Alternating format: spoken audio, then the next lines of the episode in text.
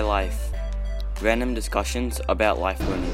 Hello, folks. Welcome to episode 3 of Random Discussions about Life and Learning. Today, I'm gonna have some interesting discussion with my friend Brett, and I think we're gonna discuss more about nutrition because I think that's his um, area or topic that he's actually he's actually passionate about. Um, would you actually like to introduce yourself and just just a brief summary about what you do and and yeah. Yeah, sure. Uh, so, my background is actually in IT. That's how I met Ronaldo, uh, studying information system at Melbourne Uni. Uh, so, I didn't really follow that path of information systems. Neither did you, really. Yep. I followed a more of an entrepreneurial path, and I started a business at uni actually, and stuck with it over many tough years. And finally, at a point where I would consider myself a semi-success. What I do. Yeah. Well done. Good Thanks. stuff. And You, um, you never stop learning though. Yeah, yeah, yeah. I've never stopped learning, and um, and I, I, I couldn't go back to uni. yeah, yeah. No way. I uh, since I knew you, you were always good in like technology, IT research, all of these things. Um, and I suppose it, it wasn't hard for you when I don't, I'm not sure if I'm the the best person to introduce is about your diagnosis, but perhaps Yeah. you can introduce and then I can probably elaborate yeah, that sure, after. sure.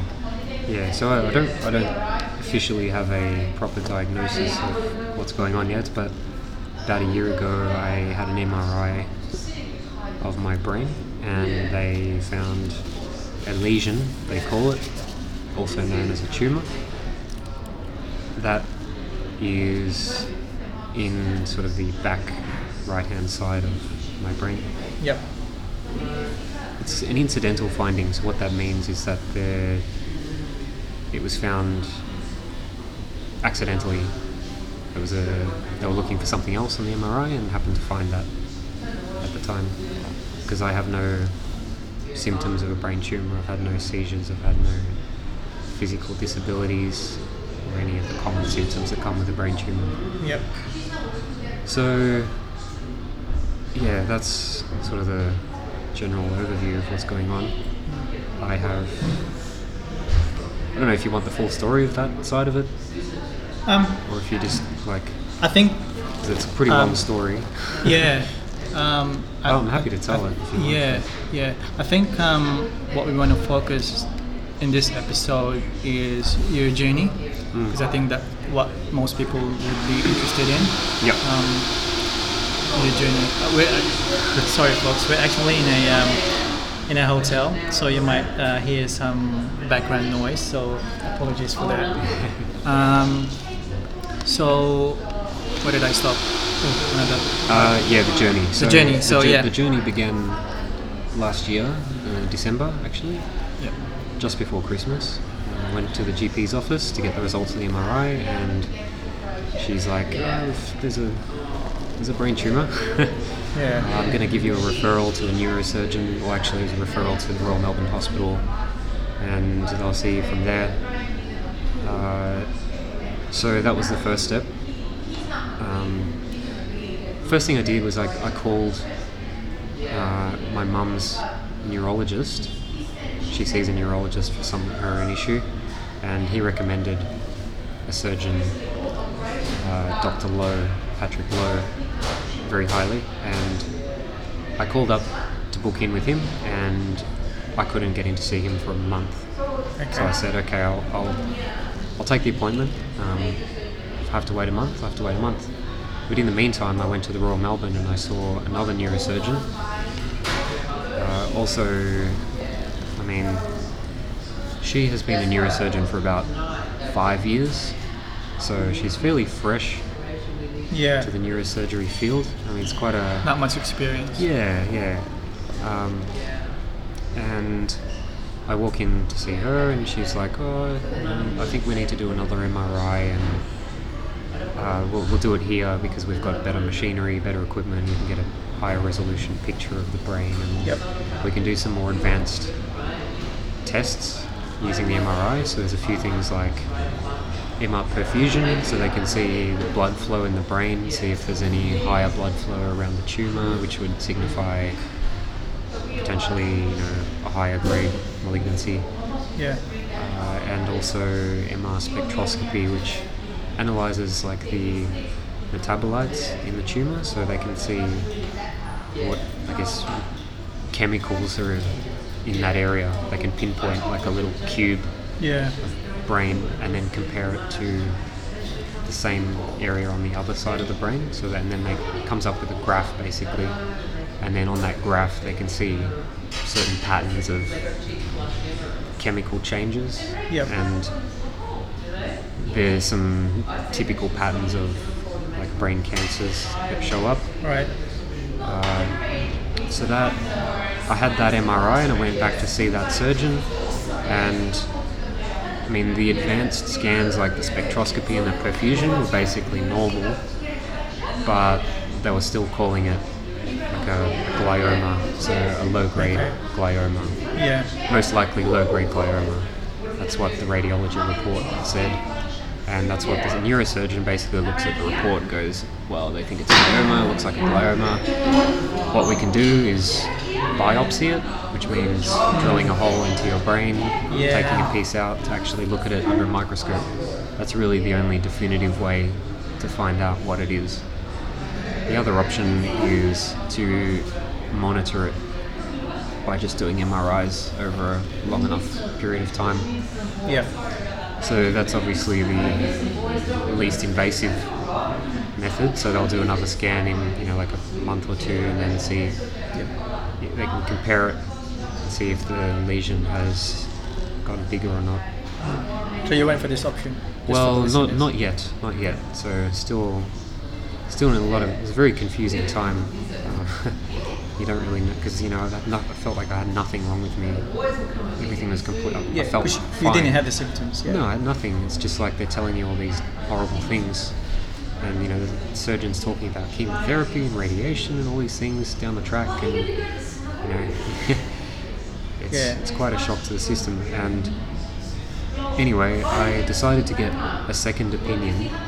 So I went to see another neurosurgeon. This time he was a 20 year, you know, um, director of neurosurgery at another at a private hospital in Melbourne, and I walked in to see him, and and he, he opened my MRI, and within five seconds he goes, "Oh, this is almost certainly a glioma. Um, we can, you know, do a biopsy first. I can book you in next Wednesday. Uh, do you have private health insurance?" And I, I said, "Well, no, I don't have private health insurance." He goes, "Oh, okay. Well, I'll refer you to a colleague of mine, and uh, you can go from there." So at that point, I was just like, "Oh, okay." Well, what about the other scans that I had? The spectroscopy, the perfusion, they're normal. And he goes, oh, well, that doesn't really mean that much. It just means that maybe it's not a high grade tumour. Um, so there's, with brain cancers are a little bit different to regular cancers. Brain cancers are they're not staged because they don't spread out of the brain. Yeah. So normal cancers, they say like stage one, stage two, stage three, Yes. stage four. The stage three is where it's you know gone into the lymph nodes. Stage four, it's gone into other organs in the body. With brain, it basically never leaves the brain. So the biggest Yes. problem is that it just takes over your brain. So it's graded by basically how quickly it's proliferating. So you have grade one and two. Um, grade one is essentially benign.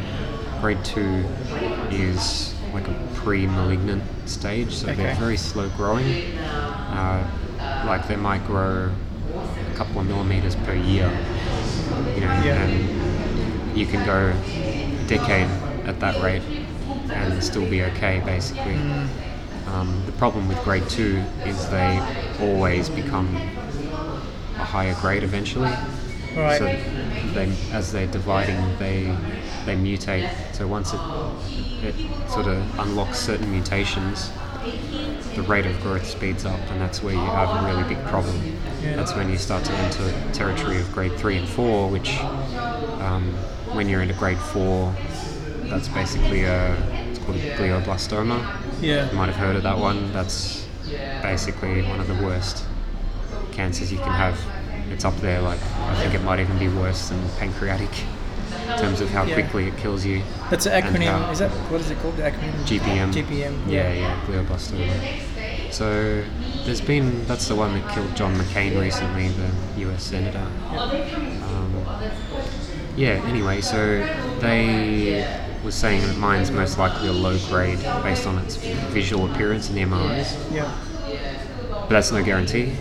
Low grade ones can be high grade but look low grade. Then you can have ones that look high grade but can be low grade. Again, very completely uncertain, confusing. yeah. Very uncertain. Nothing is certain at all. So by this stage, uh, I've seen two neurosurgeons. They're both telling me this is most likely a glioma, and I need to do something about it. Um, so I booked in for a biopsy. Yeah. Um, at that stage, it was I think maybe two weeks away. Yep. And then I remembered I had this other appointment, the first one that I booked at the start. Okay, so that was the one with Dr. Patrick Lowe. Yeah. Um, so I went, you know, I, I was basically thinking, like, should I bother going to see him? I've had two opinions already. Mm. He's going to tell me the same thing. I, you know, I'm sick of hearing it. I just want to go and get this, Yeah. get this over with, you know. And anyway, I went to see him, and he basically completely shifted my perspective on what it is For the whole and thing. what it yeah. could be.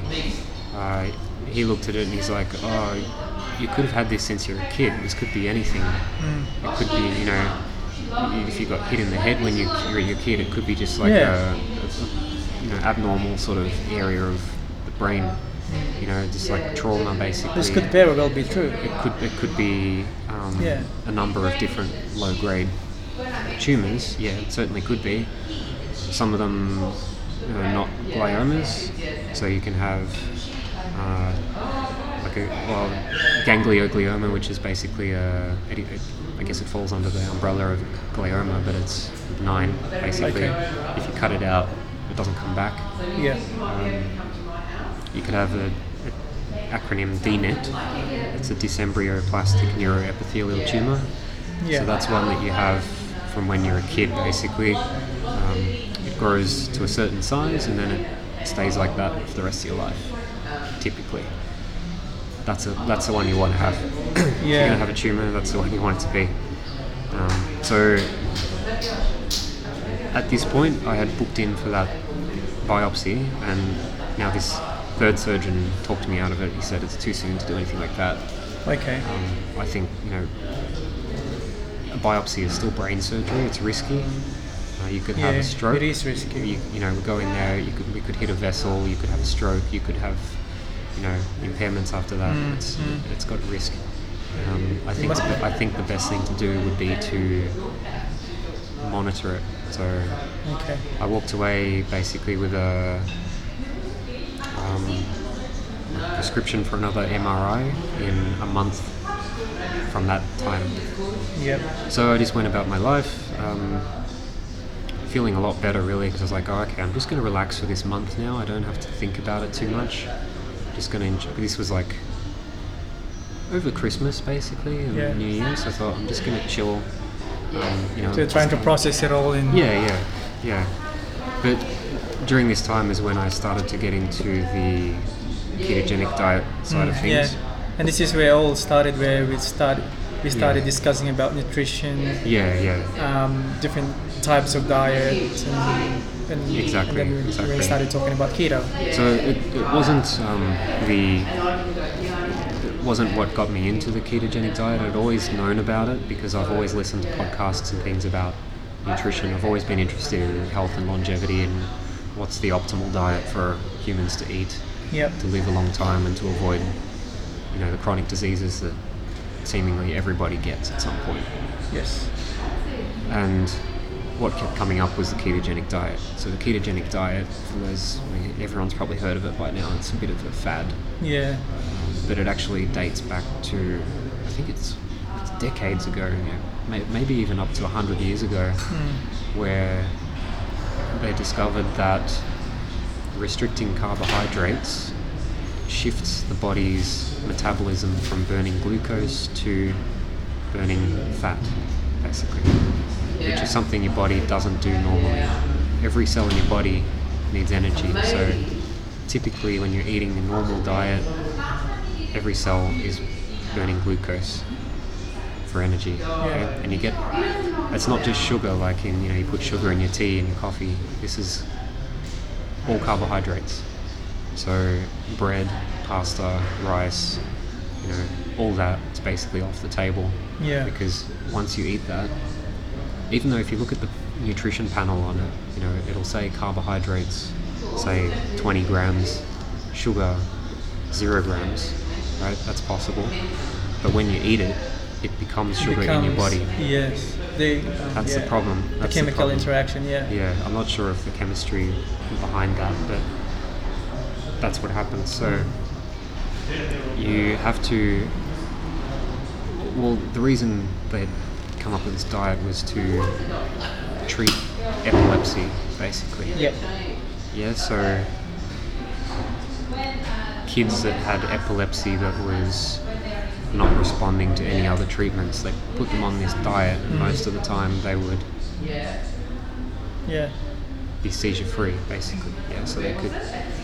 And that was, of course, that was experimental. Yeah, all the doctors that put this kid on this diet because it Yeah, wasn't yeah. because it wasn't because Well, officially it's not approved. It's I not think- mainstream. Uh, I'm, yeah, I'm not sure. I mean, Yeah. back back in those days, they did all sorts of things to Different people, things. and Yeah, true. it, they didn't really have to be cautious or worry about you know ethics and all that back then. Yeah.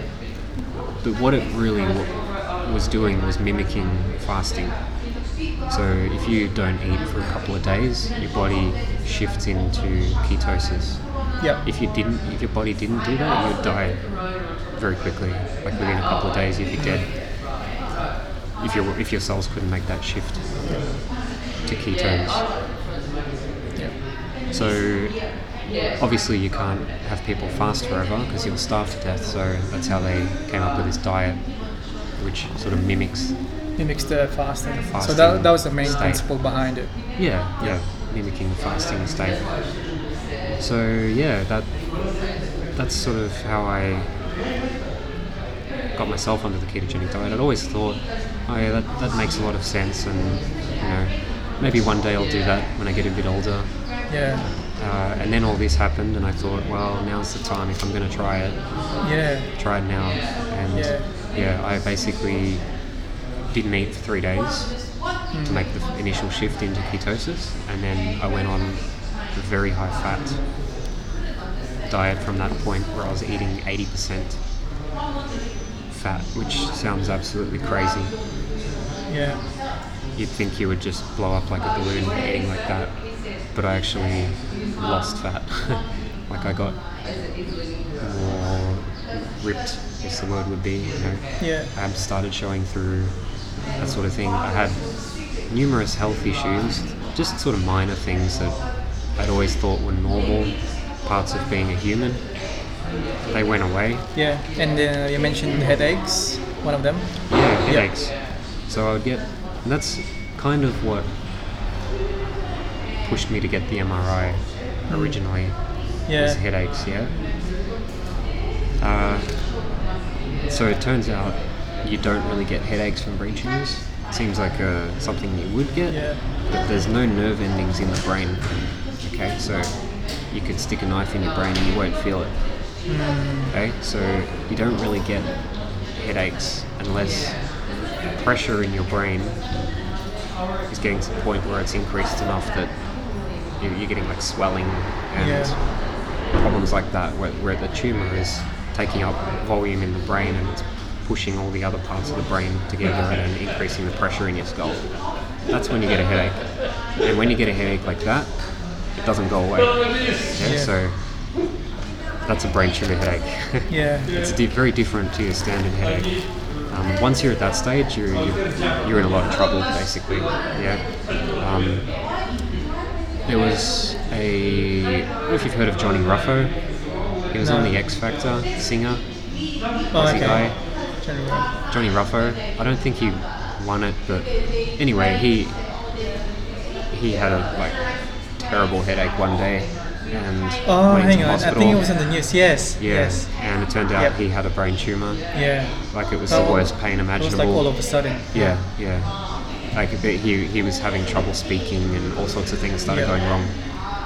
So turns out he had a grade, I think it was a grade three glioma. Oh man. So there's different subtypes of gliomas. Um, you have astrocytoma, which derives from astrocyte cells in the brain, Yeah. and you have oligodendrogliomas, which derive from uh, I'm not sure what they are, oligodendrites or something like that. You sound like all versed in this, man. You sound like a doctor. Yeah. all these terms. Just a lot of reading. Yeah. A lot of reading. Yeah. Yeah. When it's your life at stake, um, yeah, you, Yeah. you don't worry about staying up all night reading this stuff. But, Um, yeah, but I, I wanted to be as well informed as I could because you know, doctors don't always have the best track record um, of diagnosing things. Yeah. Sorry, yeah. Oh, if you can go back a little bit, Yeah. one step, just the uh, transition Yeah. from your normal, because I think for the list for the listeners who are curious Yeah, yeah. or might have might thought might have thought about doing keto, but they might might, might have different intentions. Yep. But yours is different. So I think Yeah, yeah. Uh, some people would be curious to know about your transition from your normal diet, Yeah. everyday diet. You know, we used to have sugar, chips. Yeah. Yeah. Um, to Definitely. towards keto, like did you have like fast? Did you not eat for two days or forty eight Yeah, yeah, hours? sure, Is it? yeah. I'm not sure. Is it So- forty eight hours when keto kick, Yeah. kick, kicks in? Yeah, yeah, okay. So, yeah, I was on, a, I guess, a standard Australian diet of quite high carbohydrates. Yeah. I tried to eat healthfully generally. So, I, you know, would say for lunch I'd eat brown rice with steamed broccoli and um, fish on it, sardines or mackerel or tuna or something like that. That would be my staple lunch. But I would also, you know, pig out on chicken and chips, you know, Yeah. fried chips and all that. Um, bit of a weak spot for me, and fried rice and all that. Love all that. We, we used to get that every week. Yum yeah. yum. Yeah, for sure. So, to transition from that to ketogenic diet, uh, you can do it just by switching your diet. You don't have to fast to do it, but fasting gets you into it more quickly. So, the way I did it was I didn't eat for three days. So, it was yeah, 72 hours. 72? Yeah. and um, once I got to the 72 hour point, Yeah. I had my first ketogenic meal, which made, was made up of bacon, Okay. avocado, eggs, and I think even that wasn't high fat enough to hit 80%, so I had to add like, olive oil on top of it. I think olive oil or coconut oil I was using. And what's eighty percent? So 80% of the meal is fat. Yep. Okay, so typically your your meal would be like maybe 50% carbs, um, 20% protein, you know, 30% fat, something like that. Yep. This is a shift to 80% fat, as little carbs as possible, something like 5%, and then the rest protein. Yeah. So it's actually a proper ketogenic diet is quite a low protein diet, but it's very high fat. The fat has to be high to get the ketone levels as high as possible. yeah. Now, this is called a therapeutic ketogenic diet. Okay. So there are different levels. So you don't have to have 80% fat to be in ketosis. You can. Everyone's different. Yeah. You could get by with like 70% maybe, and then eating eating more protein. So that be might be more of a meat heavy diet, but still keeping the carbs low is essential. Yeah. But you decided to go on eighty. Oh, From what I had read, therapeutic 80% Yeah. was yeah. The if you want to get into the nuts and bolts of it, to be doing this properly, you really have to be testing your blood. Mm-hmm. So you, you can buy like you know the glucose meter that diabetics use. Yep. Um, you get little test strips and you prick your finger and you get a little drop of blood and it tells you how much glucose is in your bloodstream at that moment. Diabe- diabetics have to use that to track their glucose see when, when they need insulin and that sort of thing. Yeah. But you can also get testing strips for ketones. They work the same way as the glucose ones. They're more expensive, unfortunately, about a dollar each. So every time you test, it's about a dollar. But, you know, it doesn't really matter if it's important to you. Uh, so if you're trying to treat a medical condition, from what I have read, and a lot of this goes back to Professor Thomas Seyfried. He's written books on ketogenic diet, uh, metabolic therapies for treating cancer, basically. And uh, what you really want is to have the ketone level matching the glucose level. So Okay. when you test your blood, you want your ketones to say be 4 millimolar in the bloodstream, and you want your glucose to be About the same. Yeah, that's ideal. Okay. But if you don't do like the 80% fat diet and you're less than that, or you're just being a bit more um, less strict with it, Yeah. your ketone level is probably not going to be that high. You'll still be in mild ketosis, but you're not going to be in deep ketosis. Whether that's really necessary or not, Yeah, yeah. That was also wondering about whether to go. Is a, is a big marginal difference between Yeah. 80 or 60 or 70 percent. Mm. I mean, if it's is it worth going just 80? If there's Yeah. not much, is there's not much marginal difference yeah. between yeah. 60 and 80? Yeah, yeah. Yeah, Well, you know, the way I looked at it was if I'm going to do this, I'm going to do it properly. all in. All in, I'm going to yeah. do it. I'm going to go all in. Because this was for a month, okay? So I was going to, this was like my little experiment on myself. So I'm going to do this for a month, and then we're going to look at the next scan and see if it's changed. So my diet was made up of, I don't know if you're interested in knowing what I ate mostly. It's fairly simple, but quite tasty actually. I didn't feel that restricted in what I was eating in terms of taste Yep. a lot of the you know, carbohydrate heavy meals that you think are delicious, if you take all the good stuff off and just eat the carbohydrates, it's pretty tasteless. So, take a pizza true. for example. A pizza, you know, the bread on the, the base, yeah, it's got all the tasty stuff is on top of the, the tasteless base. Yes. So if you just, you know, instead of eating a pizza, you just make like a little pizza bowl. So you have like a bit of the tomato sauce, you have Yeah. a bit of pepperoni, cheese, you know, mushrooms, put it in a bowl and mix it up, and you pretty much get like a pizza taste. Yeah. Yeah, so that, that's how I approach things. Um, so, but that's kind of like a dirty keto, you would call it, in that Yeah. you're eating quite typically considered to be unhealthy foods. Whether they are actually unhealthy on a ketogenic diet, again, is open to debate. Yeah. There's no real evidence either way.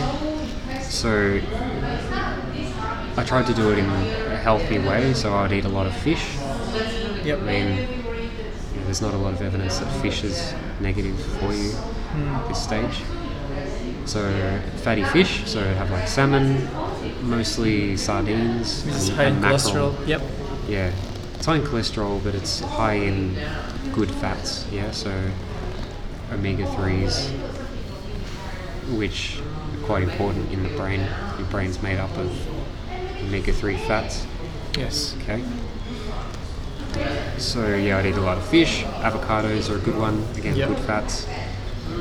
I would try to avoid processed meat. So even though I'd, I'd try to avoid most red meat. Yeah. I tried to avoid chicken because chicken is pretty low in fat. It's like a mostly protein sort of mm. meat. So you'd have to add a lot of fat to it Compensate. to Yeah. compensate, which means you're, you know, drowning it in olive oil or something or coconut oil. Um, it's not that not appetizing. very, yeah. yeah, yeah. So fish are kind of like the perfect thing, especially sardines.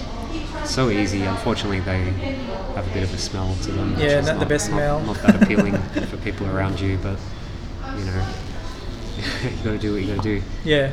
And yeah, so sardines, avocados, eggs. A lot of eggs. I was going through a lot of eggs Yeah. just, you know, frying them in coconut oil and You can probably survive with eggs all day.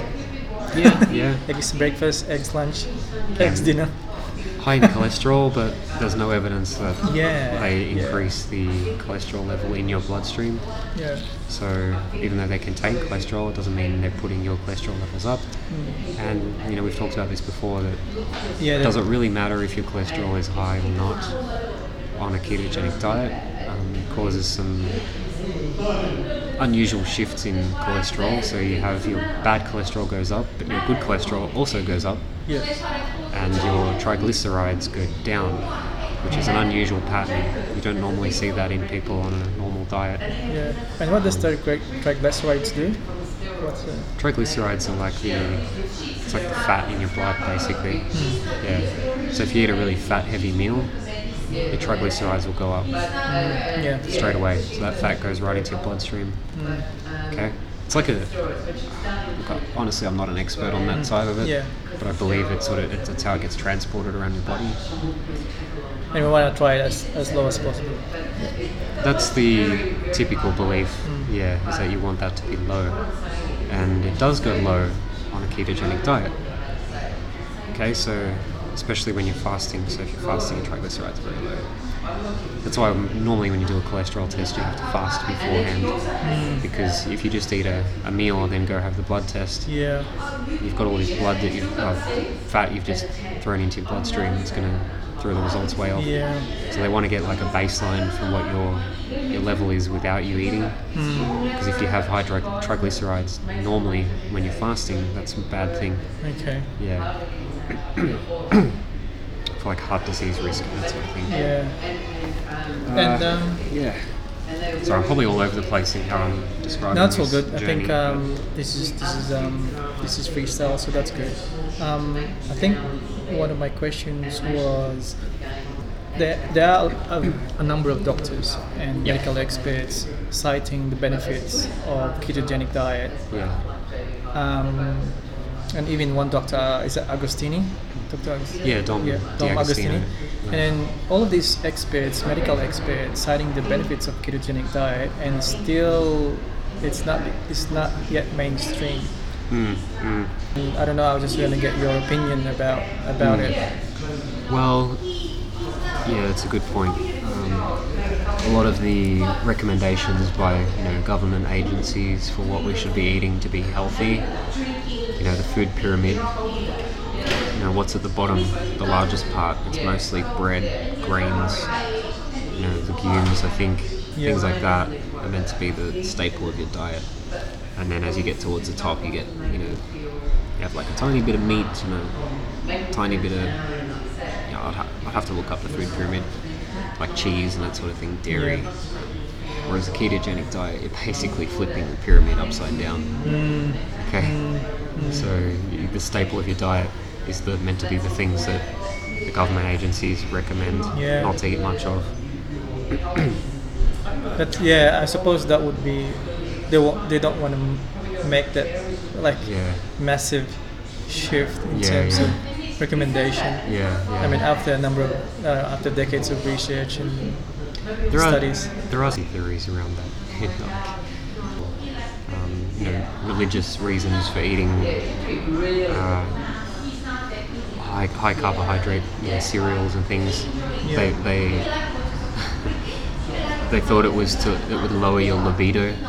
Yeah, Sorry. they thought it would lower your libido Oh, okay. by eating these things. That's why they Yeah. promoted this as like a, a, a good way That's to live your life. You should be, you know, That's funny. you want to. Yeah. Um, so the, the issue is, yeah, if you look at the standard diet and you, you go, people are eating, say, McDonald's and KFC and fast food. If you look at that, the fat levels are probably similar to a ketogenic diet, maybe, maybe a bit less fat even. So you're eating more fat on a ketogenic diet than you are when you're eating KFC. Yeah. But the I guess the, the difference is that when you restrict the carbs enough, you turn on all these different pathways in the body, Okay. okay, that don't normally get switched on. Yes. In that, like burning the ketones, for example. So Yeah. if you're eating just your standard diet and you're not switching on fat burning pathways, Mm, then all that fat you're ingesting is just going, stored. it's getting stored yeah, Somewhere, yeah. where actually not the fats, fats and carbohydrates. Yeah, I'm not too clear on that actually. Yeah. Yeah. Okay. But you know, most people get fat by eating that way. Yeah. Yeah. But once you restrict those carbohydrates enough, you turn on the fat burning pathways, and your body starts utilizing the fat that you've stored, and it starts utilizing the fat that you're eating. Yeah. But all you have to do is just like eat an apple a day, yeah, and you shut down all that, all that fat burning pathways. Mm. Okay, and you switch back to burning glucose. The body will use glucose preferentially Yeah. over fat. Yeah. Why is that? Is that because it's That's yeah, that's a good question. But maybe it's more readily available energy form of energy. Okay, like you get like an instant energy rush when you eat sugary stuff, okay, or, Yeah. or Yeah. carbohydrates. Um, but you have to look at it from an evolutionary point of view. Now, what would we have been eating before the dawn of agriculture? Yeah?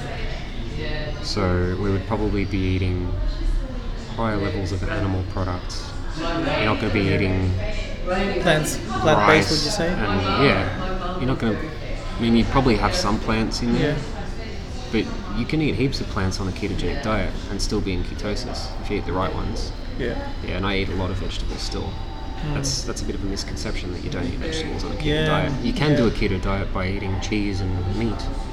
That's ketogenic, but you can also do it by eating broccoli, cauliflower, asparagus, you know, broccolini, uh, avocados, all these, you know. We just need to know which ones. Yeah, yeah, you just got to eat. I think it's typically ones that grow above ground, are low carb. Plants Yep. that grow underground, you know, like carrots, sweet potato, things like that. Potatoes, very starchy sort of things. Yeah. They're not too good. Um, but we probably wouldn't have had much of that going around, you know, going back thousands of years. Yeah. Humans have been evolving for millennia, right? So we're, we're eating a diet that we've basically created for ourselves over the last thousand years. Yeah. Yeah. So how does that make any sense, yeah, right? Like, evolution. Yeah. yeah, yeah. So you know, it kind of makes sense to me to eat um, low carb, eat things that you would have found being, you know, it's kind of a cliche thing, but being a caveman, Yeah. you'd be eating animals, be eating the odd plant. Basically, what's available around you, which is Yeah, like yeah. at that time, whatever they can see. But you're not Um, you're not growing like a field of grow- rice and a field of wheat Yeah. back then. Yeah. Exactly. Yeah. Or may, maybe they were a thousand years ago. I don't know. If you go go back ten thousand years, even uh, they wouldn't be doing that.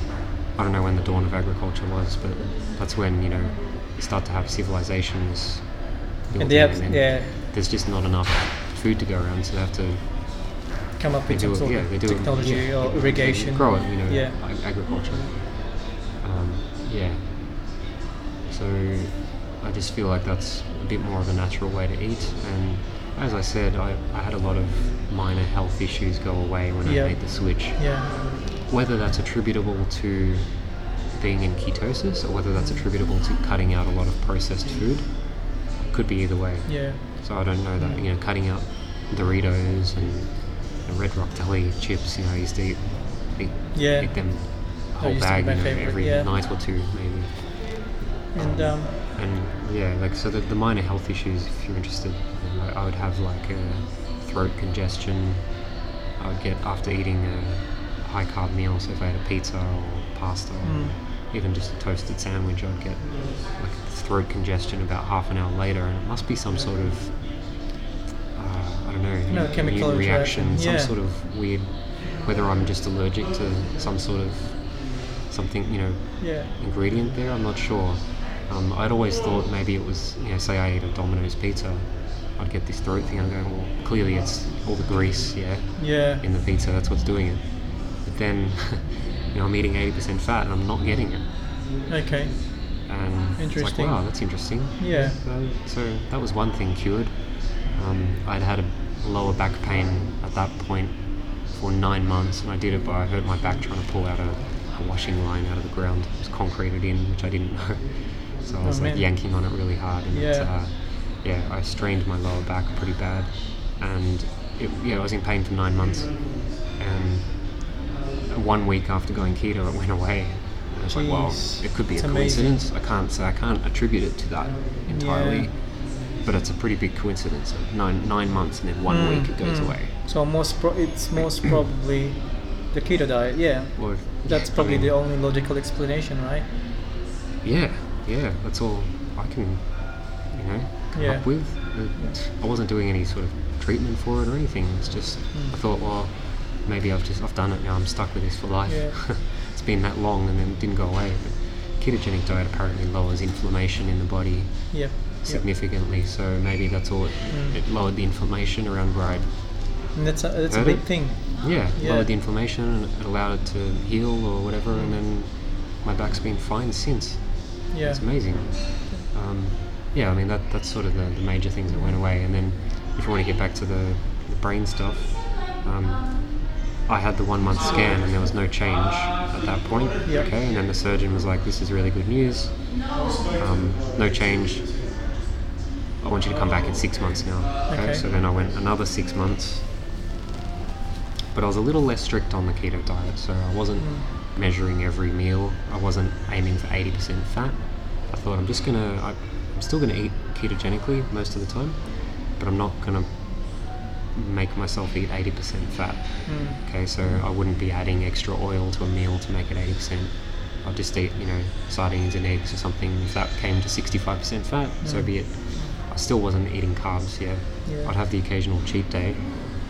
Um, So you're trying to be conservative, even though after the second scan there was no yeah, change. yeah, yeah. You still kept on. But I mean, diet. yeah. So Yeah. I, I had to keep on it because you know if I've had this one month scan and then there's no change, right? So what position does that put me in? I can't just stop the diet because maybe the diet was what stopped it from growing, right? It's hard to tell. I didn't really get into the, the mechanics behind why the ketogenic diet might stop a brain tumor from growing, but um, brain tumors are typically very glucose hungry. All right. So, and the interesting thing is they can't actually make the shift to burning fat, burning ketones. Most of them can't. Some can, some cancers can, but most of them can't make the shift to burning ketones. So by limiting your glucose, you're cutting off at least a portion of the fuel supply right. to the tumor. Okay, so it could grow potentially slower. Yeah. not saying it's going to cure it. Even some people have said that it can and, ha- and has. Yep. Um, uh, you know, I'd have to get into some a lot of details there Mm. because I think there's some problems with that. With that. Okay. Um, But there's a lot of there's a lot of um, cases. there's cases out there. Yeah. There's cases out there, but um, yeah, I would have to go through each one. Mm. I, I could, you know, I could debunk them, and I could find reasons for their what they're claiming to be false. But Yeah. you know, if you're trying to be optimistic as well, you don't want to be just debunking every positive thing you find out there. you know, Yeah. so- but you also don't want to be just, you know, falling for everything. You have to be. Yeah, So, you have to have like a be like a be skeptical, have to have a skeptical mindset, right? To yeah, pretty to much everything. to be very analytical about it. Because, you know, there's. Okay, so there's. I'll give you one case. So there's a, there's a woman named Alison Gannett. Uh, she had a brain tumor many years ago. I think it might have been like six or seven years ago. Uh, pretty big brain tumor, yeah. Um, she has done talks on it. She goes to like keto conferences, talking, telling her story about it, and she'll she'll come up on stage and say, "I was diagnosed with a terminal malignant brain cancer." Okay, Right, oh, and um, I had the surgery, and you know, I went on the keto diet, and here I am, six, seven years later. Yeah. Yeah. Well, I, I, I really I listened to every interview she did. Okay. Okay, and nobody asked her what type of tumor it was specifically. Yeah. Okay, so I eventually found one podcast, and they asked her. They were like, "Oh, so was it a glioblastoma you had? And she was like, oh, no, it was a hemangiopericytoma. Okay, so this is incredibly rare Yeah. type of brain tumor, incredibly rare.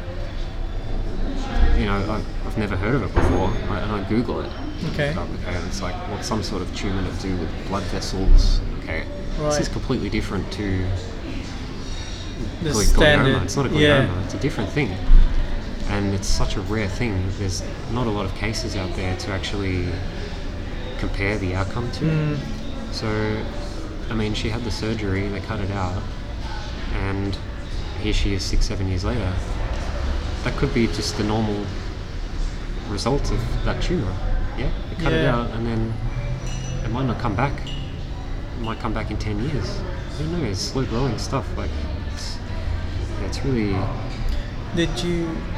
But she's out on stage, you know, talking Yeah. about it like it's a glioma, like it's a glioblastoma. Yeah, yeah. Okay, the way she talks about it, she said terminal malignant brain cancer. Because okay? when you say terminal, that's pretty much the worst you can possibly have. yeah, yeah, Um, yeah.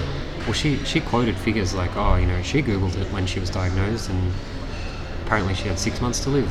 Okay, well, I've Mm. googled that tumor, and apparently average survival is like 15 years okay. just from surgery alone. Yeah. So you start to find holes in these stories. Yeah. Okay, like yeah, she she could be alive for another ten years, and then the tumor comes back. Yeah. Might not still. I don't know. Uh, but she's out there claiming that the ketogenic diet is The one who saved is her. what's saving her. Yeah. Yeah. Okay. Well, uh, sorry, but I mean, know, it's, he- it's very. she had the surgery and she also had a ketogenic. I mean, what percentage do you attribute the ketogenics with Yeah. and to or and the surgery? I Well, mean, it's, how, I mean, it's definitely the surgery that saved her. I mean, the ketogenic diet, the idea of that is that you're trying to stop it from coming back. Mm. That's the problem with brain cancer, yeah? You can cut it out. Like a glioma, for example, they're very invasive. Yep. So you, once you cut it out, you basically you have not cut it out entirely. Cut it out. All the visible tumor you've cut out, Yes. but there's cells that have already spread around the brain. They can spread up to 20 millimeters from what appears to be visible tumor on the MRI. Yeah. And you can't go cutting like if you get skin cancer, they cut like a huge margin around Yep. around the mole. Yeah, they'll, they'll do like two centimeters around it or whatever, so you end up with this big, you know, thing they cut out. And Uh, they do that because the cells spread, yeah, further from the mole. Yeah. So if they just cut out the mole, then you're not getting all the yeah. Yeah. potential cells. Exactly. Yeah. But in the brain, you can't do that because it's your brain. Yeah. Okay, so you know you've got motor cortex there, you've got visual cortex, you've got all these very important locations in the brain. Yep. You can't just go cutting a 20, 20 millimeter margin out from around the tumor. Sorry, there's a lot of people that just walked in. So, Although, although I have, I think it must have been in YouTube or something. Um, I'm not sure if I heard it correctly or saw it correctly, but a person only have half of his brain yeah, yeah. and he still survived. Yeah, that's that's possible. Um, that's one of the interesting things about a brain tumor as well is that if they're the slow growing type, like a low grade glioma, as they grow and destroy the brain, parts of the brain, the brain remodels itself around it. Okay, so you actually, this is how you can have a massive tumor with no symptoms. Yeah, Okay, so you could be perfectly fine, and then they go in and say, "Oh, you've got a tumor that's a quarter of your brain." It's because all those important like parts have moved slowly as Yeah. the tumor grows. So, yeah, but you, if you if you go and just cut out that quarter yeah, straight away, it doesn't work Yeah. because the, the brain hasn't had a chance to remodel itself. yeah, This is why, like, if you get hit in the head, you know, there's no, it's not going to remodel itself. Yeah. But as a slow-growing tumor, it has that chance. Um, so this means they can generally go in and cut out most of the tumor, and you'll be fine and have no deficits. They actually normally do it while you're awake. So they put you to sleep, they open your skull, and then they wake you up while you're on the operating table, and they they cut out or they test with like an electrode on the outside of your brain, Yeah. and they can pinpoint like, oh, they'll go, "Hey, Ranello, how are you today? Uh, you know, who's who's the president currently, or what's the date? You know, or what do you do for work?" While they're asking you these questions, they're like zapping your brain to find out. Oh, okay, so that spot there? Yeah. arrests his speech, so we Okay. can't remove that part. Okay. Um, so they'll, they'll like map around the tumor and Yeah. then they know, okay, so this area here, we can cut that out. And he doesn't seem to have any deficits. So they'll have you like move your hands and feet. And they actually did one where they had a guy play guitar Yeah. on the operating table because he was a musician. So they had him do that while they're, they're cutting his brain. oh, it's, it's absolutely You have to be pretty comprehensive, right? Because if you miss one thing or one aspect of a person's life, yeah, yeah. you miss it out completely. So what if you every week? What if you go play the saxophone Yeah.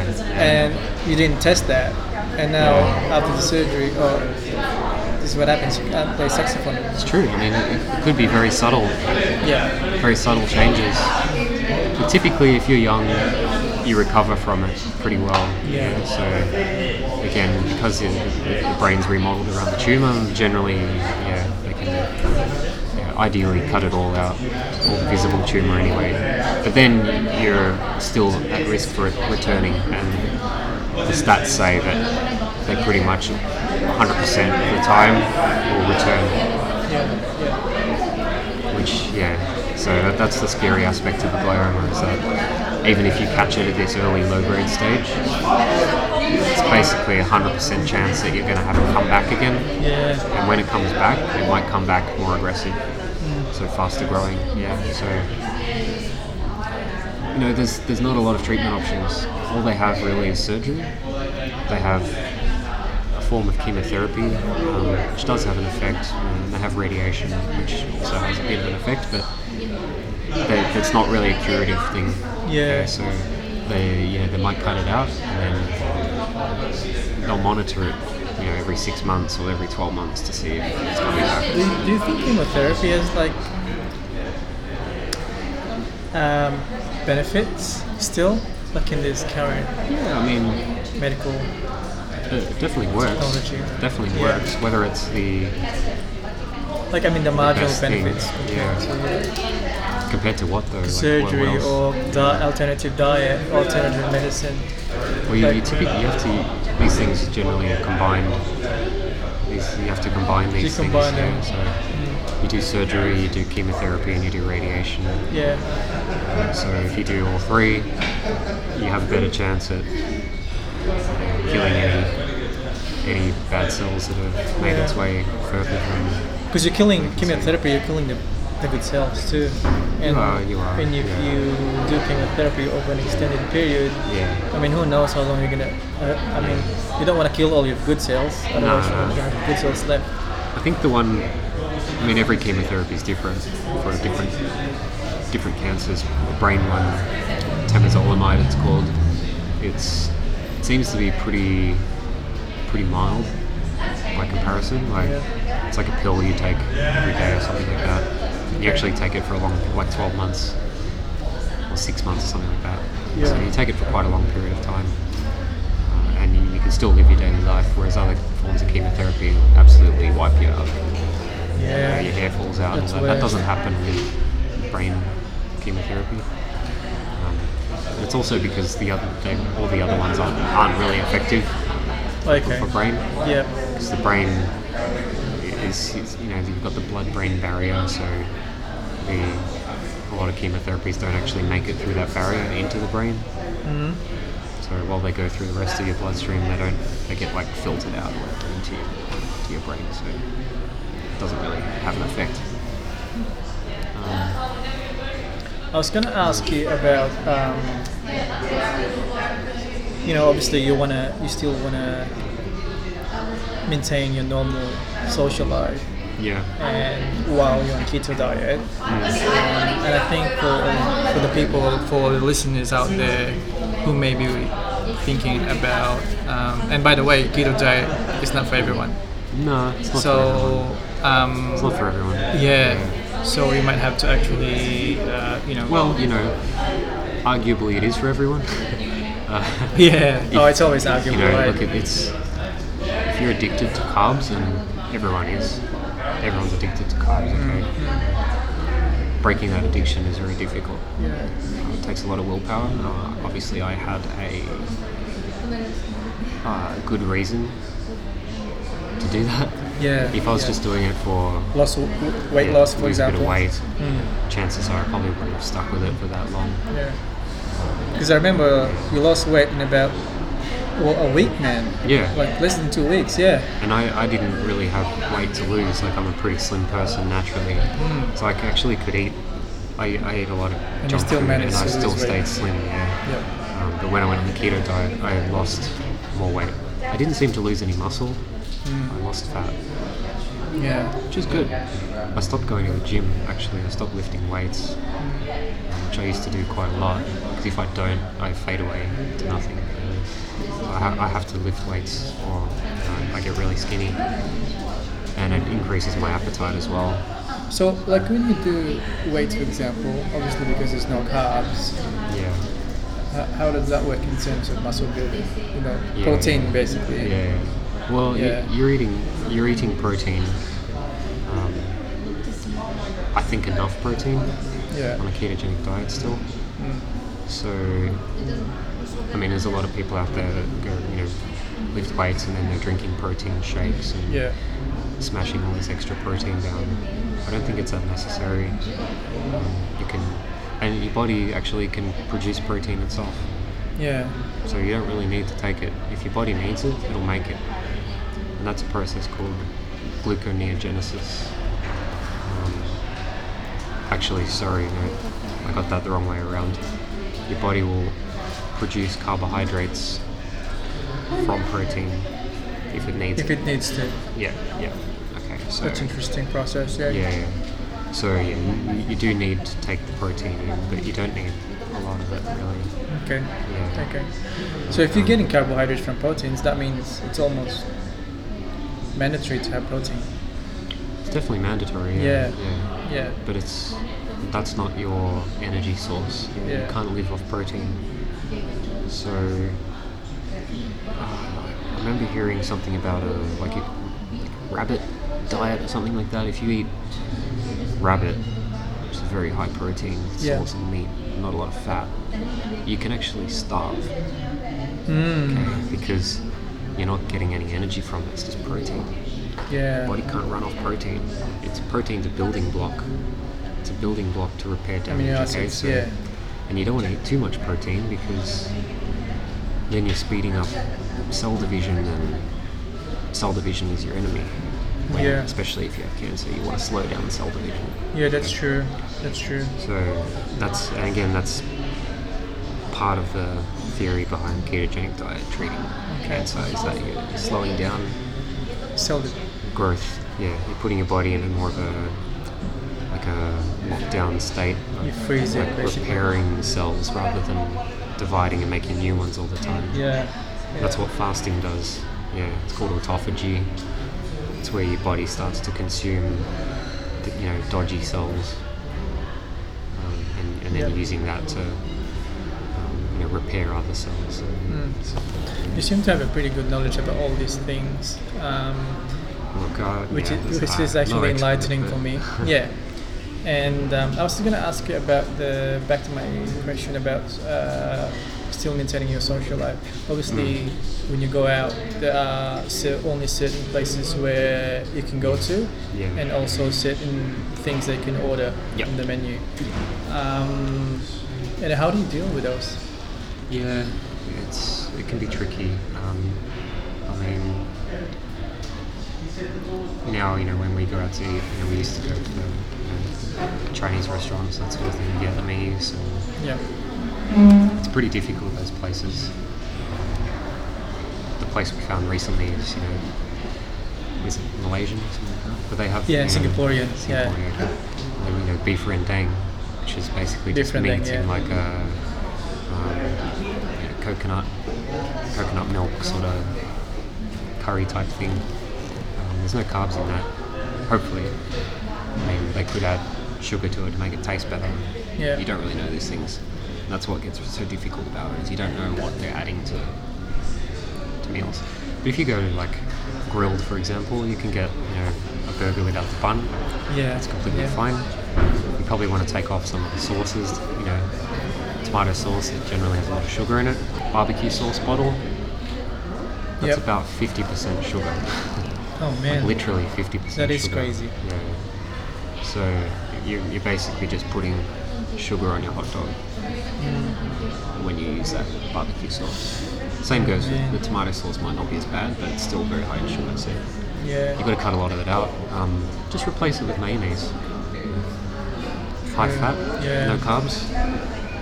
Made from generally good sources like eggs. Keep your mayonnaise, the Japanese one, that's great. So, but yeah, you know, if you go to a Japanese restaurant, options are a little bit limited. Yeah. Yeah. They have a lot of carbohydrates in the meals. Um, Italian restaurants, pretty much out of the question. Yeah. There's not much you can have there. That's true. Yeah, unless probably just get go- a, a steak or something like that. Yeah. Yeah. So it's mainly mainly Asian maybe that you can go to and kebabs places. Yeah, uh, kebab places are good. Yeah, Yep. I just get like a instead of getting a kebab, you know, like a wrap, I get it in a container. Mm. You get just a big whack of meat with a salad on the side. Um, you know, you can ask for it with sour cream. Sour cream's Yeah. good. Uh, but yeah, I, I typically, you know, make food myself now, which I never used to do. It's just been a good learning experience cooking myself. Yeah. You come up with different ways to make pizza. If you have a pizza craving, make one with like a cauliflower base mixed with cheese. Yeah. Doesn't sound that good, but actually you can't really tell the difference. I tried making fried rice using cauliflower. Yeah, yeah, I know you didn't like it too much. Uh, Yeah. it's yeah, you, you got to make up for the lack of taste by adding spices and salt. salt Yeah. um, yeah. Getting the spices right is ideal, and adding you know fats are delicious. Really, like fat is very tasty. Yeah. So if you're adding the right fats, and yeah, you can make anything taste good. Yeah. Yeah. And you know, the plus side is you're getting all these you know good cruciferous vegetables. You know, I, I, I've, I eating, I'm eating way more vegetables than I used to Right. when I wasn't ketogenic. Yeah. Which is a good change. And also coffee. You just need to make sure that you actually order almond milk instead of Yeah, coffee's fine. Ideally, you want you know black coffee, but if you prefer it with milk, yeah, you get almond milk. Again, you have to be careful. Different types. Yeah, some of them are sweetened with sugar. Uh, so you just have to ask if it's unsweetened or not. Yeah. I just very rarely get coffees out. I just use you know, an espresso machine and make my own. own add you know a tablespoon of cream to it. Yeah. It's delicious. Yeah. Yeah, yeah. I mean, once once you um, I think it's only what a few say a few couple of months, first couple of months or first few months, with yeah. the big adjustment period. Yeah. yeah. Once you when you get used to it, it becomes Yeah. part of your system. Yeah, yeah. I'd be lying if I said I didn't crave carbs yeah, occasionally though. Like yeah, yeah. potato chips, uh, yeah, they're my weakness. Hot chips. like I live down the road from this great uh, chicken shop. You know, Yeah. They do the best chips. Yeah, yeah. So if I'm gonna cheat, I generally will cheat with something like that. What's the ideal cheat period? Like um, every two months, every three months? You say with Ah, minimal effect. Yeah, it's a good question. Like, yeah, probably I wouldn't go less, you know, more than more often than one month because Okay. If you, if you cheat, you knock yourself out of ketosis. It does take a while to get back into it, Yeah. unless you're fasting. It could take you know a week to get back into ketosis. So if you're cheating once a week, you could actually be not in ketosis hmm. because of that. Yeah. So yeah, you, probably want to do it for at least four weeks, hmm. Okay. and maybe that is the better way to do it on a cyclical basis. Okay, Yeah. so Yeah. you know, maybe humans weren't always in ketosis. Maybe you know you, you, you come across a beehive and you eat a bunch of sugar, you know, honey. Yeah. So that could happen in reality. Yeah. I suppose uh, yeah, it's different for different people. Yeah. And and maybe this is for people who maybe just want to try out keto just out Yeah. of curiosity, or maybe want to lose weight or something like that. Yeah, the fun part of it is you, you're, you're really you're changing the way your body burns fuel. And it's, it's actually a really big change. And it's a massive shift Yeah. that all your cells in your body have to make. And you've probably never done it before. And so your cells just aren't used to it. But it's it's burning a different type of fuel. Yeah, but while they are capable of it, because you haven't done it for you know, 30, 40 years, Yeah. they like down-regulate those pathways. Okay, so when you actually try to do it, it takes a while for your body to adapt. So the- yeah. So you do have a bit of a Adjustment period. phase where you don't feel the best. Mm. Um, that manifested in myself as having no energy. Okay, so I couldn't be bothered standing up. You know, it was just like, and I was hungry all the time as well. Oh man. So Yeah. all, all I could think about was like, what's my next meal going to be? I'd lay in bed at night, like looking at what I'm going to make for breakfast. And, Yeah. yeah, until Okay. the cells in my body sort of re, you know built the machinery to handle the fats Yeah. properly and efficiently. Okay. Um, once that happened, and that period probably took to get back to I guess norm, norm you know normality. It took a couple of months being keto, so you can't just do it for a month Yeah. because you haven't actually adapted to it. yeah. If you're going to do it, I would say you have to commit to at least six months. Right. Okay, It's a big commitment. it is a big commitment. It is a big commitment. But there are a lot of benefits to it. Yeah. Um, I don't know if you get this effect when you eat a big meal, say a big meal at lunchtime. Do you get sleepy afterwards? Yes. You want to take a nap? It doesn't Yeah. happen when keto. Mm. Yeah. You What's have, the you what's have the stable what's the principle behind eating big lunches? Is that Uh, it's it's blood sugar stuff, I think. Mm. Yeah. So you are spiking your glucose. You're driving up your, then your pancreas has to make insulin to counteract for it. Um, you've got this big rush of sugar energy, Mm. which is fleeting. You burn through it, and then your sugar level drops again, Yep. and you get tired. and that's how it, that's the reason why it makes sleepy because it drops. Yeah. Sudden Yeah. rush and Yeah. it drops. So when you're keto, your blood sugar is stable basically yeah. throughout the day. Stable throughout. Yeah. Yep. and and you're burning fat, right? So your body's got a good store of fat. Most people do. So you can once you've adapted to it, um, you know, I can I can wake up in the morning. I can very easily go till 3 p.m. without eating and not even really be hungry. Yeah. So and then I can just eat. Scramble a couple of eggs, throw a tin of fish into it, Yeah. and then I'm good till dinner time, and then I might make something a little more elaborate. But even then, it's still, you know, not getting any tiredness. Still, um, your- your, brain clarity is different. You, know, you don't get this fog, which you get because of all this glucose Yeah. spikes and dips, and you, know, you just you just clear all the time. Yeah. It's, it's such a different feeling. And- I did I did try keto once. I think I told you when like during exam time. Yeah. Period. Yeah. yeah. I tried keto like I think it was my first exam, Yeah. and I tried to do keto. Um, it didn't work for me because I Yeah, had I need I need some sugar to actually like. You did um, it at the wrong stay- time, really. Yeah, I did it at the wrong time basically. and as I said, you need to go That through was that. funny. You hadn't adapted to it. Yeah, exactly. Okay? Yeah. So you can't really say it didn't work for you. It's just you. It would work for you. You would, if you yeah. stuck with it long enough. But you can't do that because you're in such a you know busy schedule, time, of studying and working full time. And, Yeah, uh, it's hard. You'd have to do it on like a, a long holiday, I guess. yeah, and- yeah. yeah. That's true. So it's tricky. It's tricky. I, Yeah. I understand why most people can't do it. Yeah, yeah. There's a lot of little things Yeah. that you need to watch out for and to be aware. Um, and I suppose with you, I think we're going up to the um, to the last to the ending to the last part of the podcast now. Yeah. Your journey from before keto, pre-keto, diagnosis, Mm. your keto diet. Mm. Uh, what's next for you? in terms of? Um, well, I'm I'm not sure if I cleared up. Did I, did I tell you I had the six month scan? yep. Um, I'm not sure if I've told, obviously told you, but I'm not sure if I mentioned on the podcast here.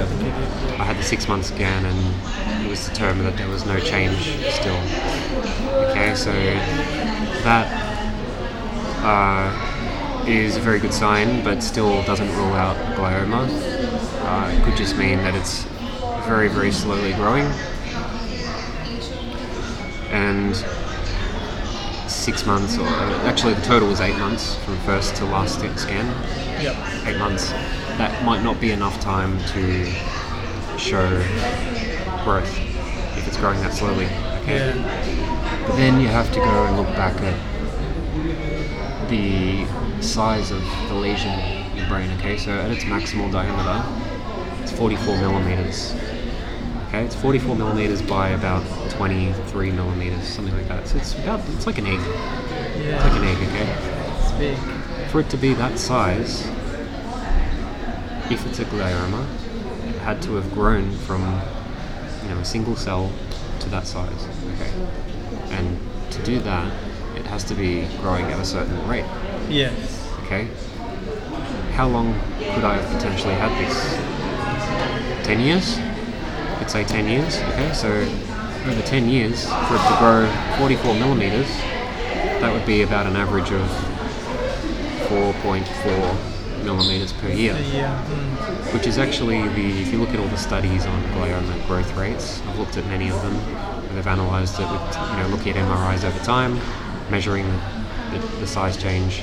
On average, they grow 4.4 millimeters per year. Okay. So if I've had it for potentially 10 years, it would have grown 4.4 millimeters. My eight month scan showed zero change. Okay, so what does that mean? Good sign. It's like, well, yeah, does that mean ketogenic diet has slowed the growth down, potentially? Or um, the tumour is not a glioma? Obviously, that's the preferable outcome, but I still don't know. Which do you think has more weight in terms of to explain that?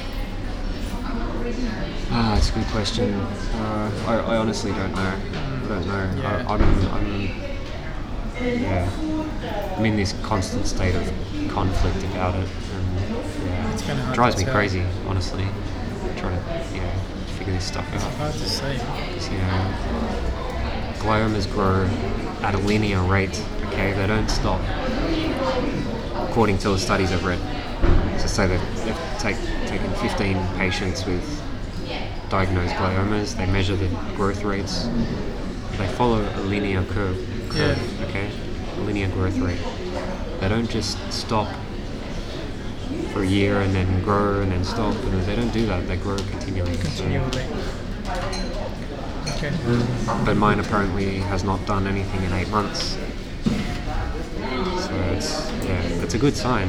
It's a good Yeah, sign, but I, I. I still don't know whether to attribute that to um, ketogenic diet or whether that was just what was going to happen anyway, Yeah. just potentially the outcome, and that would mean that it's probably a more benign type thing Okay. called the, the one I mentioned earlier, DNET, Dysembryoplastic neuroepithelial tumor.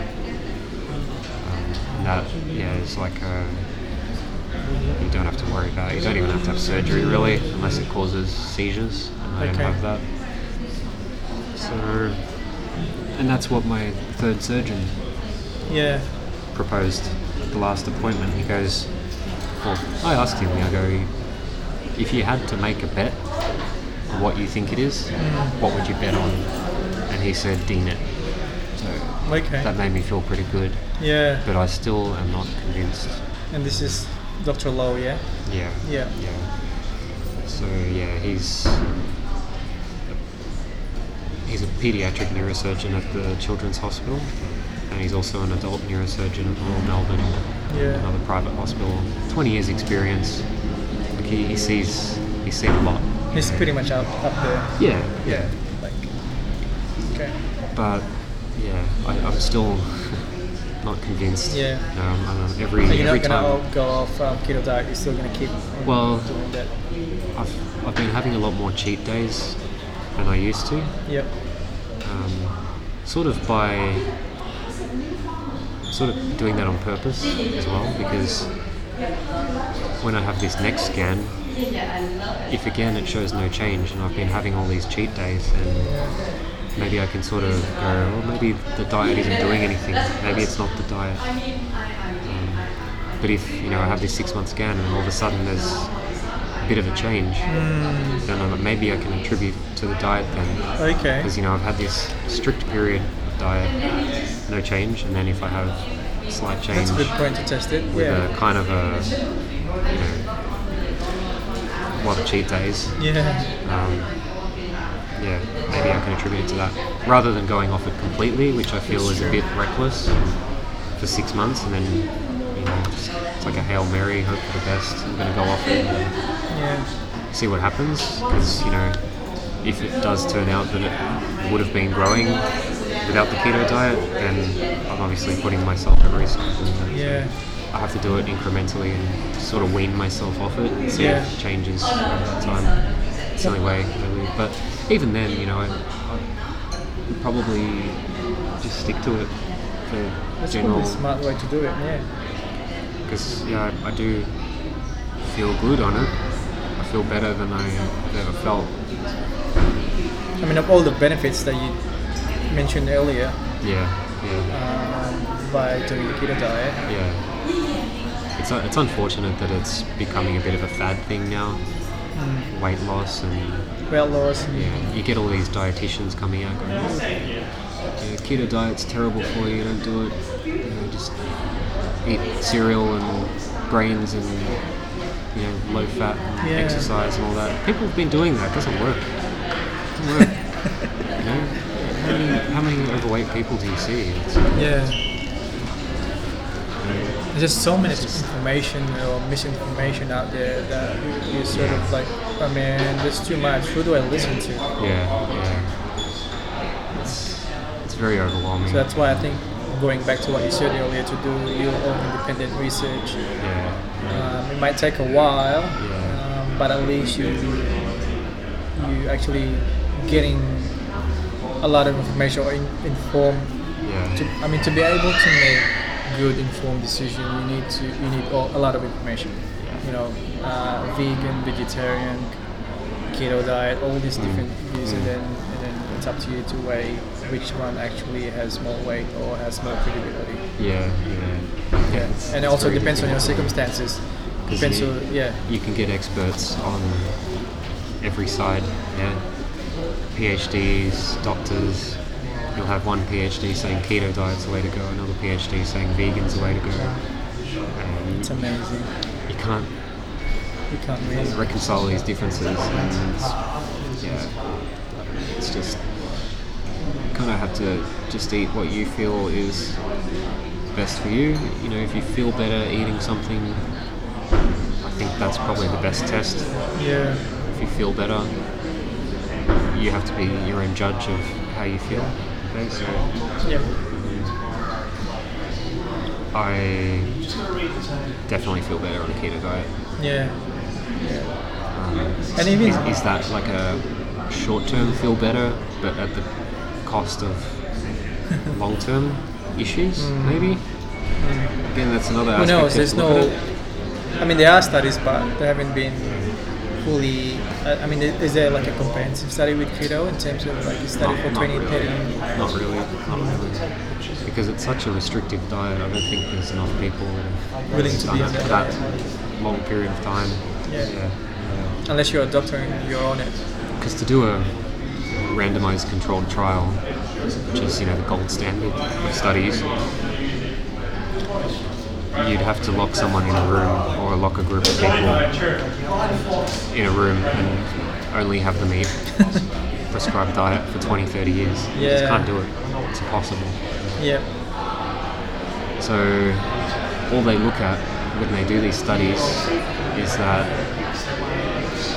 you know they get a group of people, they give them a questionnaire, and it says what have you been eating over the last 20 years? You've been eating a high fat diet, and then you tick yes, high fat.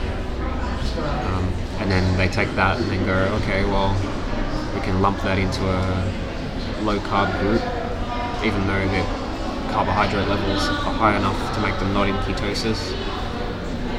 So you get these studies that say a low carb diet, but their low carb is like 30 40% carbs.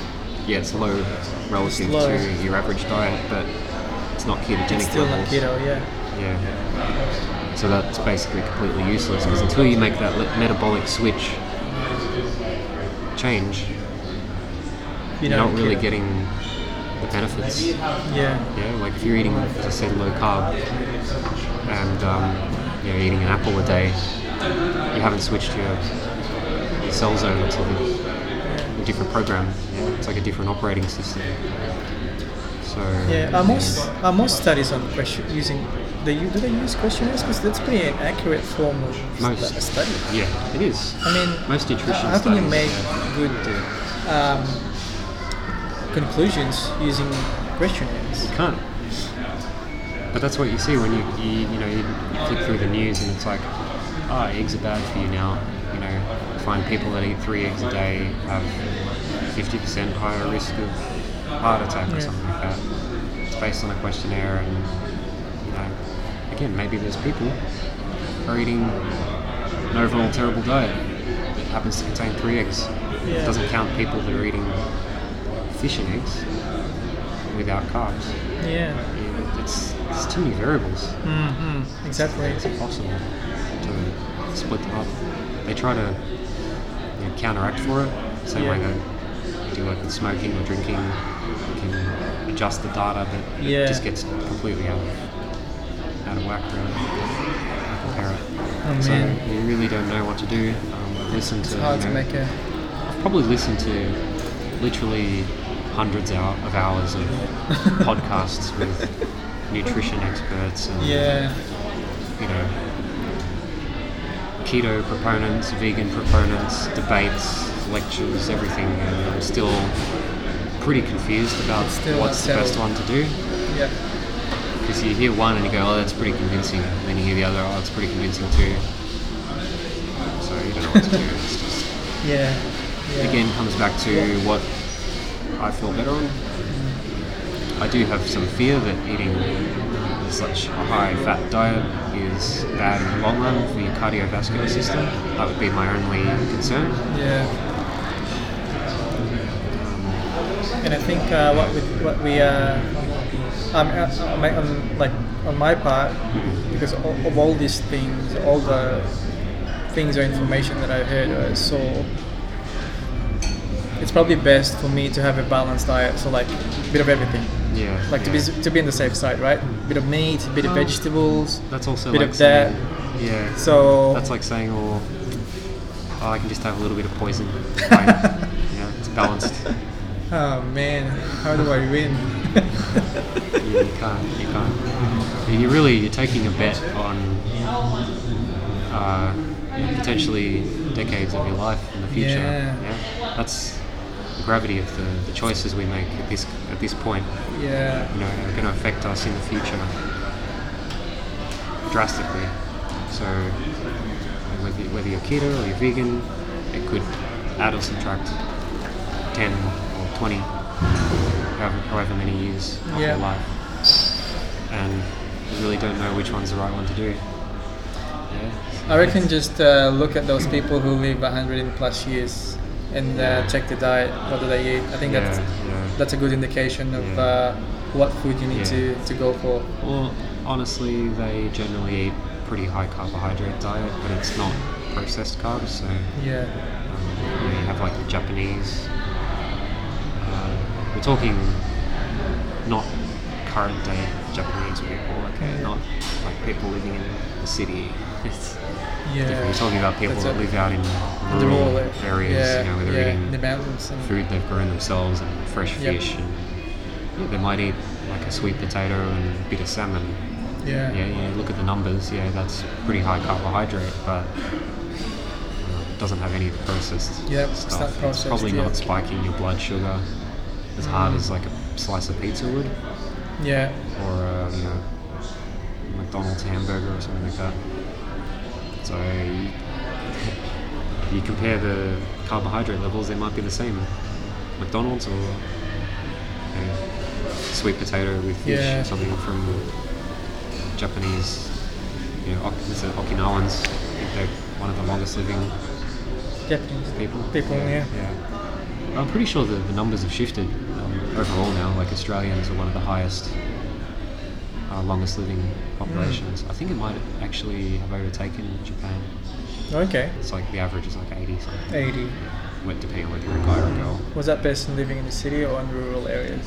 Well, I guess this is average, so it'd be Yeah. mostly city people, yeah. Yeah. But that's because you know the, the culture's got quite westernized. Yeah. food especially. So you're eating a lot of fried food and fried's not necessarily bad, but if they're using crappy oils, White oil. Yep. using you know cheap oils, vegetable oils, they're, they're not too good. Um, they're very highly processed oils. They have to use a lot of chemicals to extract oil out of uh, you know, sunflower. Oh yeah. Whereas olive oil, for example, it's cold pressed. So they Yeah. take a bunch of olives, press it, and oil comes out. Yeah, but to get oil out of sunflower or you know, the other seed oils, your canola oil, Yeah, canola oil. they have to be done with a chemical process. Pretty nasty chemicals as well, Yeah. like Anything really that strong has chemical solvents. process is, is Yeah. ideally not the best. But they're cheaper, I guess, and that's why they've become more popular. Yeah. and people are moving away from saturated fats. So, coconut oil, which is high in saturated fat. Olive oil seems to be the safest bet, Yeah, which is what I use. which is you know mono unsaturated, mostly monounsaturated. Yeah.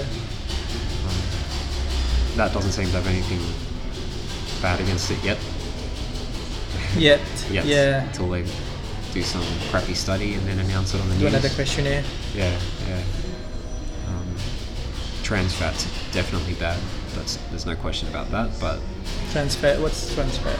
uh, it's just another fat. You know, you've got saturated fat, you've got unsaturated, you've got monounsaturated, and you've got trans fats. Mm. They've pretty much been eliminated from pretty much everything in Australia. Okay.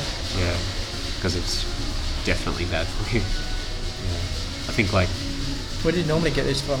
Trans fat. Uh, certain type of oils, I think. Yeah, I'm not sure which ones. Yeah, there's a lot of details we can get into, which is probably not that interesting for people. Yeah. Yeah, I, don't wanna I mean, with all the things on. that we've discussed like, I feel like we haven't really made a dent in it tonight. yeah, with all the oh man. I mean, it's such a huge topic, man. Like Yeah. nutrition is such a huge topic because you you're dealing with, with different diets, you're different with different yeah, cultures, different people. They have different um, different genetics. genetics. exactly. Some people might do better on a carb diet. Some people might do better on a yeah, fat diet. yeah. There's different variables Absolutely, that's that's another variable that you can't discount. Hmm. That's that makes it that adds Yeah. that adds to the complication. like potentially Asian populations do better on a carb diet. Yeah, so Yeah, when you when you go, you look at the Okinawans and uh, oh, they eat pretty high carb diet. That might not work for a different genetic um, group. Yeah, yeah, so that's true. Yeah, Yeah. Very hard to compare. Hmm. Yeah. And I suppose, and I suppose different types of diet also depends on your culture or the Mm. availability of resources. Mm. So obviously, there's not a lot of meat Yeah. in Asia. Yeah. So the easy access would be vegetables, fish. Yeah, yeah. There's not easy True. access for meat. So keto diet is probably that's probably why it it started in the West because it relates mostly to meat. Um, Yeah, yeah.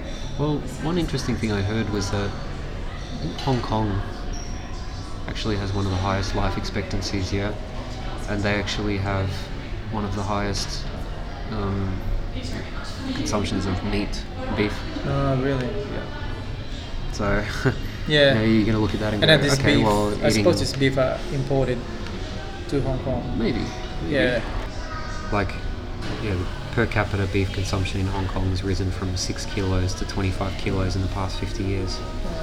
So, yeah, it's, it's actually got, what is it? The, yeah, one of the highest, one of the highest levels of beef consumption. Like, we're talking more than Australia. Yeah. Um, so do you then look at that and go, okay, well, they're eating the most meat. They've got a really long life expectancy. Is that is that the best Good way point, to, good to go? point. Because if you're doing the same in Japan, you're going, well, okay, they're eating not a lot of meat, but they've got a high life expectancy. Oh man, you can't win. How? Yeah, ah, I suppose it's trial and error. Oh crap, man. yeah. I don't know. I don't know how to uh, to reconcile all these things now. Australia life expectancy is yeah, it's not not far behind Hong Kong, 82 years now. Um, What Japan, those? Japan's 84 years, so we're pretty close to Japan. What about those couple in America? I forgot what state it was, but Which what's that? there's a couple in Amer- in the U.S. Yeah. They live. I'm not sure if it's still the longest living um, people. Oh, like a, a, just two people, like a couple. Yeah, Yeah, yeah, it was a couple. Yeah. Yeah, Yeah. Well, you know, you get these people that are just genetic outliers as well. You know, there was one of the oldest living people in America was he was like 115 or something. I think his name was Richard Overton. Um, he was eating like a bowl of ice cream for breakfast, yeah, drinking whiskey, drinking you know booze and smoking cigars and stuff. Yeah. so, but if you, you take a big enough group of people, you're going to have these outliers, of course. Yeah. You can't look at them and go, well, that's that's going to work for yeah. everyone because your chances are it's not. It's Yeah. like winning the lottery. you have to allow for individual differences and Yeah. yeah. Yeah. Ah, Well, all right, amazing, man. All right, I think we've uh, we've discussed enough I think we've bored everyone for enough. tonight about um, about uh, ketogenic ketogenic diet Yeah. and nutrition, and um, yeah, I think we need to drill down further in a, another, Yeah, another yeah. podcast, but Um, maybe be a bit more focused on what we talk about because uh, yeah. Yeah, But I think you but I think you've enlightened a lot of listeners tonight, and um, yeah, I think it's an ongoing process. Yeah. Um, there's you know it's it's not you don't stop um, like in just one study or ten studies. So Yeah. as I said, um, you know you, you have to be open to that's what you changing did. your mind as yeah, well. exactly. So, if you know convincing evidence came out that ketogenic diet was bad, I'm not going to stick to it like a cult. And that's kind of what veganism and vegetarianism Yeah. has become. It's Yep. A. It's happening with keto as well. It's happening with a bit of a sub uh, subgroup of keto, which has Uh. uh, gone to the extreme, like the carnivore diet.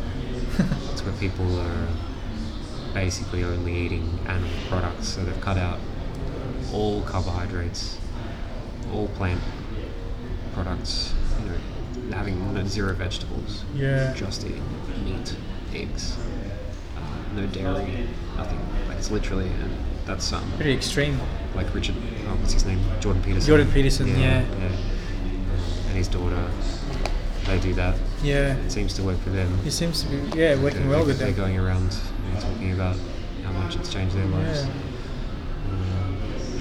Um, but that could just be them that's allergic. It's working well with them. Could Yeah. just be they, they have a genetic um, sensitivity Inclination to, for those. To plants or something like that. You know, something in plants that just gets them all inflamed and then causes all these problems. Yeah. So it might not apply to everyone. It might not be the best way for everyone. Yeah. But yeah, one of the interesting things I heard was that plants are evolving continually, right? Over millions of years. Hmm. Plants are not there for us. You know, we look at it and go, oh, plants are there providing food for us. They're not. They're just doing their own thing, a completely different ecosystem. Plants, okay? They they're just like growing, spreading, doing their thing, and we're coming along and trying to eat them. And I might have told you this before, but they have evolved defense mechanisms Yeah. over all these years to stop insects from eating their leaves and stopping animals from eating them by being poisonous. Things like that, right? So potentially they could be doing us harm through those mechanisms as well. Right. Okay, so you've got a plant that's evolved it's some sort of toxic chemical inside it when a, bug tries to eat it Yep. and then we come along and eat that plant. And we're getting that chemical too, that toxic chemical. Yeah. Um, kills that insect, you know, maybe But it's not, maybe it doesn't yeah. kill us, but maybe it, in the long run, causes us problems. And that could be like what Jordan Peterson has, like some sort of sensitivity, like really strong sensitivity to one of those compounds that the plant produces. Yeah. It's just theory. You know, that's the only defense plants have is chemical. You know, they can't, you know, bite you back, right? Like an animal can bite you. Yeah, yeah. Can run away. Yeah, exactly. It has to do some sort of chemical. That's the animal's defense mechanism, okay? So that once you catch it, you're fine. Yep. But the plant has to, yeah, have these. It has to evolve within its um, capabilities. Obviously, Yeah, through so- chemical, producing chemical. Yeah, um, yeah. So I mean, the chemicals Ingredient. that plants produce are obviously extremely potent. Yeah. Okay, you, you've got you know psilocybin from mushrooms, and Mm. you know, that will send you completely out of your mind, right? So they, they definitely have very strong effects. Yeah. Um, used to say that you know, eating broccoli every day doesn't cause you some sort of long-term negative effect. I mean, there hasn't been any evidence for that, as far as I know, but makes sense evolutionary, evolutionarily. Yeah. Yeah. It's kind of hard to say. Like broccoli, for example, if there's no evidence that it doesn't cause you anything, we'll just keep eating it then. Yeah. Well, one of the theories for why broccoli is actually good for you is maybe because of those toxic chemicals. It's counterintuitive, but having that small, acute little I didn't say cute, I said acute Mm. um, dose of like a little Yeah. Toxic thing. It's like in a small dose here. It causes your body to turn on different mechanisms to defend against that. Yeah. Okay. Um, it's called hormesis. Okay. So- Hormesis. Yeah, it's the same thing like when you exercise. That's a stress on your body. Yeah. But- Cortisol. Yeah, you have this acute stress, right? And your body then is better off for it down the track. This is not chronic stress though, it's different. Chronic stress, you know, eight hours at your desk stressing over something that's bad for you, but uh, just a short burst of stress Yeah. is typically considered to be good for you. Mm. That's what exercise does. Yep. It's what, like having a cold shower, having a really hot sauna. Mm. These are all just little short bursts Short of bursts stress of stress. Yep. that, for whatever reason, seem to turn on pathways in the body that promote longevity and health. Okay. And plants could potentially be doing the same thing. Yeah. Yeah? So, can't necessarily say it's what you know all the vitamins and stuff you get from plants. It might not be that. That is what's causing people to live longer. Yeah. Could be the hormetic effect from know, the acute stress you get from eating a Yep. plant. Yep. But And this is not part of the questionnaire. Obviously, you can't possibly ask every question about their whole diet, what they do in a day. yeah. It- it- It's impossible to cover all these things Yeah, in a questionnaire. Yeah, sure. So, so, so in, so because of that, there, w- there can't be possibly an, a, a very accurate conclusions about what to eat or what not to eat. Correct, correct. Yeah. Yeah. And yeah, you just end up back at square one, not knowing what Yeah. to do, right? Yeah. It's very difficult. Yeah. think uh, I think yeah, I think you were you were wrapping up there. yeah, I think we have to end it up there. And uh, No worries. yeah, and thank you for your time. And um, I think we've uh, we've covered. We haven't scratched the surface yet. I don't know. Hopefully, um, Next it's been beneficial to our listeners. And thank you for your time, Red. No And goodbye, everyone. Have a good one. Thank you for listening. Hope you enjoyed. Enjoy life. Have a good day.